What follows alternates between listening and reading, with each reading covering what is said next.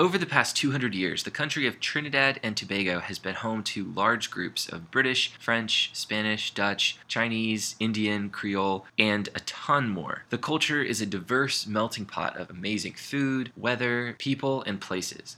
Last month, I joined one of my good friends and Praxis clients on a trip to Trinidad to capture the story of their new product. Thanks for tuning in to the Praxis podcast. Today, we're going to talk about the recent Praxis project that brought me to Trinidad, and we're also going to dive into the first step of the design thinking process, the problem solving approach that we talked about in the last episode. In case you missed that last episode, I'd highly recommend that you go back, check it out, listen to it. But if you're like me and you don't want to do that, you just want to listen to this now, go for it. We're going to dive into the first step, and that first step is empathy. I want to talk about empathy in the context of storytelling because recently that's how I've used this process. I'm going to talk about how I've used the design thinking process in my recent project, the trip to Trinidad, as well as how some other filmmakers have used a similar approach in their films. Empathy is all about understanding a different perspective. In the context of the design process, you put yourself in someone else's shoes in order to better understand a problem, or in the case of a filmmaker or storyteller, to make the story better and to make it more real realistic. Last month, I had the amazing opportunity to go to Trinidad and shoot a video for an online campaign for a new pepper sauce called Trini Pepper Sauce. Trinidad is known for its pepper sauce. Everyone in Trinidad loves hot sauce. And the exciting part about this project is being able to get into the culture where the story originates from. To capture that story, I went with the founder of Trini Pepper Sauce, a friend of mine named Mustafa, not Mufasa, that's from The Lion King. I went with him to Trinidad where I got to capture culture, the people, the food, and the landscape all firsthand. Being able to get into the same mindset and see what it's like to live and work and grow up in Trinidad, even though I was only there for 48 hours, was the first step in the design thinking process. Putting yourself in the shoes of the people you're telling the story about. This means that you embrace the culture that you're trying to learn about. When I'm capturing a story, I try and look for all of the different ways to embrace the culture I'm learning about. And in Trinidad, the number one way to do that was through the food. Everything from shark and bake, this amazing amazing fruit called Chenet, which is also Spanish limes.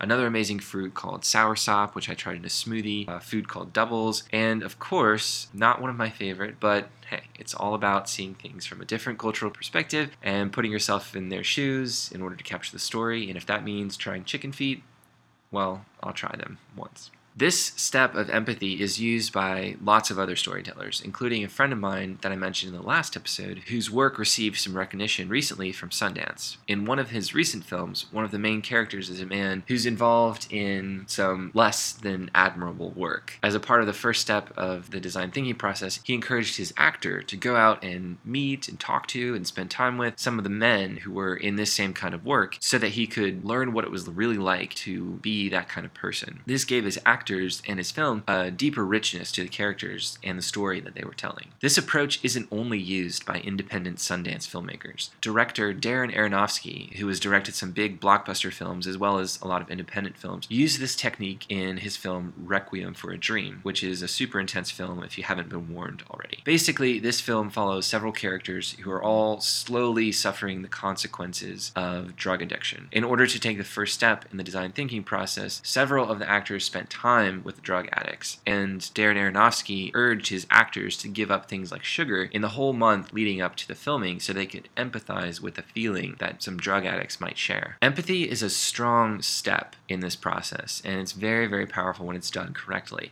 The more that you can empathize with someone in order to solve a problem or tell a story, the better that solution or that story is going to be. It's also really important to realize that empathy can be done incorrectly. Empathy doesn't mean that you literally take on on the attributes and activities of the people you're empathizing with. Darren Aronofsky didn't encourage his actors to actually take drugs. It just means that you try to understand why they do things the way they do and why they see things the way they do. I hope you enjoyed the Praxis podcast. We have some really cool pictures from Trinidad on the Praxis Instagram, and we'll be releasing the Trinidad video in the next couple of weeks, so stay tuned and thanks for listening.